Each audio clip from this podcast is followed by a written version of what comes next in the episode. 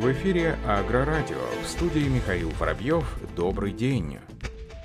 Петропавловске строит первый в Казахстане завод по выпуску сельскохозяйственной техники немецкой компании «Класс». Об этом сообщается в официальном пресс-релизе Ассоциации «Роспецмаш». Первая партия техники должна сойти с конвейера уже в сентябре следующего года. Как отметил Аким Североказахстанской области Кумар Аксакалов, аграрии региона уже используют свыше 500 единиц техники «Класс». Теперь комбайны, тракторы и посевные комплексы будут собирать в регионе. Сейчас идет реконструкция здания для заводов, Вхождение компании является знаковым событием для области и страны в целом, отметил Кумар Аксакалов. По заверению учредителя предприятия, каркасное строительство завершено на 60%, осадная часть будет завершена к концу ноября. До конца декабря вся конструкция будет выстроена окончательно и останется только внутренняя отделка. Объект будет сдан в марте-апреле следующего года. Флагман мирового сельхозмашиностроения инвестирует в экономику Североказахстанской области свыше 3 миллиардов тенге.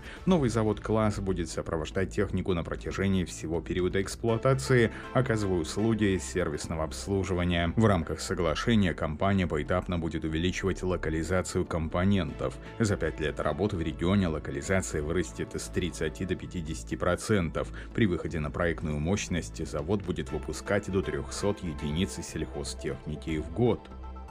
Компания Kuhn представила обновленную сеялку точного высева Kosma с малым весом. Изменения в конструкции делают сеялку пригодной для агрегатирования с тракторами меньшей мощности. По заверению производителя, агрегат Kuhn Kosma сочетает в себе легкий вес, Kuhn Planter 3 и точность Maxima 3. Новая сеялка Kosma может работать со скоростью до 10 км в час на подготовленной почве. Масса высевающей секции машины составляет 95 кг, что на 25 кг меньше меньше, чем у сеялок Максима. В сочетании с компактной конструкцией шасси это позволяет снизить усилия для подъема машины и исключить необходимость балластировки трактора. Система Космо доступна с механическим или электрическим приводом. Точность высева по рядкам определяется с помощью GPS, а норма высева может корректироваться в процессе работы.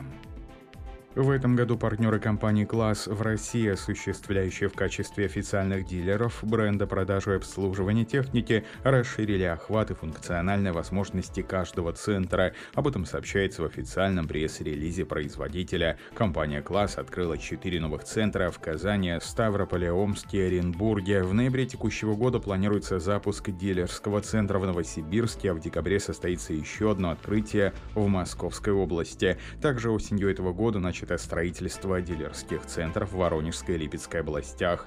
Таким образом, общее количество сервисных центров 19 компаний-партнеров достигло 60 точек обслуживания, охватывающих всю территорию России от Калининграда до Сахалина.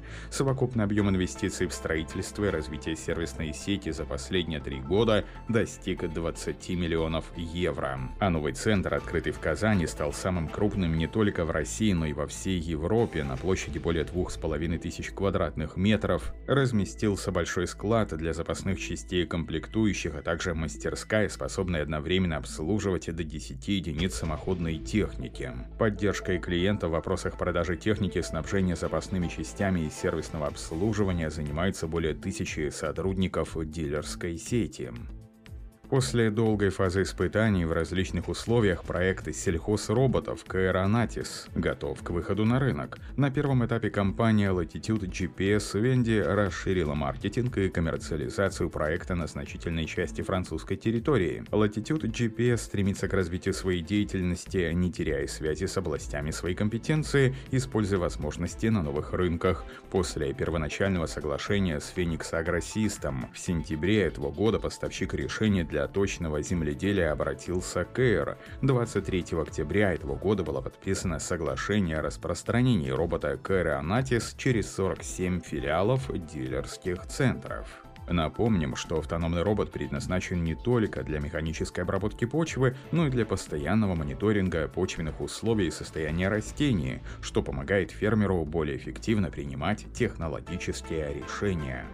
Торговая война между США и Европейским Союзом продолжается после выборов США. С этой недели ЕС вводит штрафные пошлины на тракторы. Со вторника ЕС ввел новые штрафные пошлины на ряд товаров из США. По сообщениям различных инфоагентств, ЕС ведет дополнительные сборы на самолеты американского производства и другие товары, такие как тракторы, сладкий картофель, арахис, табак и игровые приставки. Повлияет ли это цены на тракторы, производимые в США? Например, John Deere, Case IH и AGCO в настоящий момент сказать нельзя. Фоном для данных тарифов является решение Всемирной торговой организации в давнем споре о субсидиях между производителями самолетов Boeing и Airbus. Из-за незаконных субсидий США для Boeing ВТО разрешила ЕС наложить штрафные пошлины на импорт из США в размере почти 4 миллиардов долларов в год.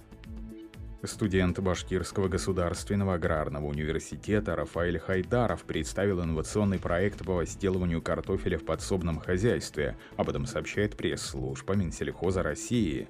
Разработка заняла второе место на региональном этапе всероссийского конкурса «ЮНАТ-2020» в номинации «Инженерия, автоматизация и робототехника». Ноу-хау представляет собой модернизированный гибрид вибрационного картофеля-копателя и мотоблока «Агрес», передвижной механизированный уборщик с способен извлекать клубни из почвы по инерции, перемещая урожай в специальную клетку, после чего остается только выгрузить его в ведро или мешок. Для большего удобства механизм оснащен управляемым шасси, изготовленным из металлических уголков и обрезов профильных труб, операторским креслом и червячным редуктором, регулирующим скорость вращения. Необходимые повороты на грядке осуществляются за счет мотолебедки, которая позволяет поднять конструкцию на нужную высоту. Отметим, что это уже не первый первая разработка студента. Ранее Рафаэль Хайдаров создал прототип военного вездехода. Новым гендиректором и президентом компании Kverneland Group с 1 января 2021 года станет Шинга Ханада. Об этом сообщается на официальном сайте производителя. Казунари Шимакава оставит свою нынешнюю должность гендиректора и президента Kverneland Group в связи с назначением на должность управляющего исполнительного директора и гендиректора отдела сельхозорудий в штаб-квартирах Kubota Group в Осаке, Япония. Как сообщает пресс-служба бренда, Шинга Ханада пришел в компанию Kubota в 1989 году и уже более 30 лет занимает различные руководящие должности в подразделениях корпораций в Японии и Соединенных Штатов. На этом все. Оставайтесь с нами на глав Пахаре.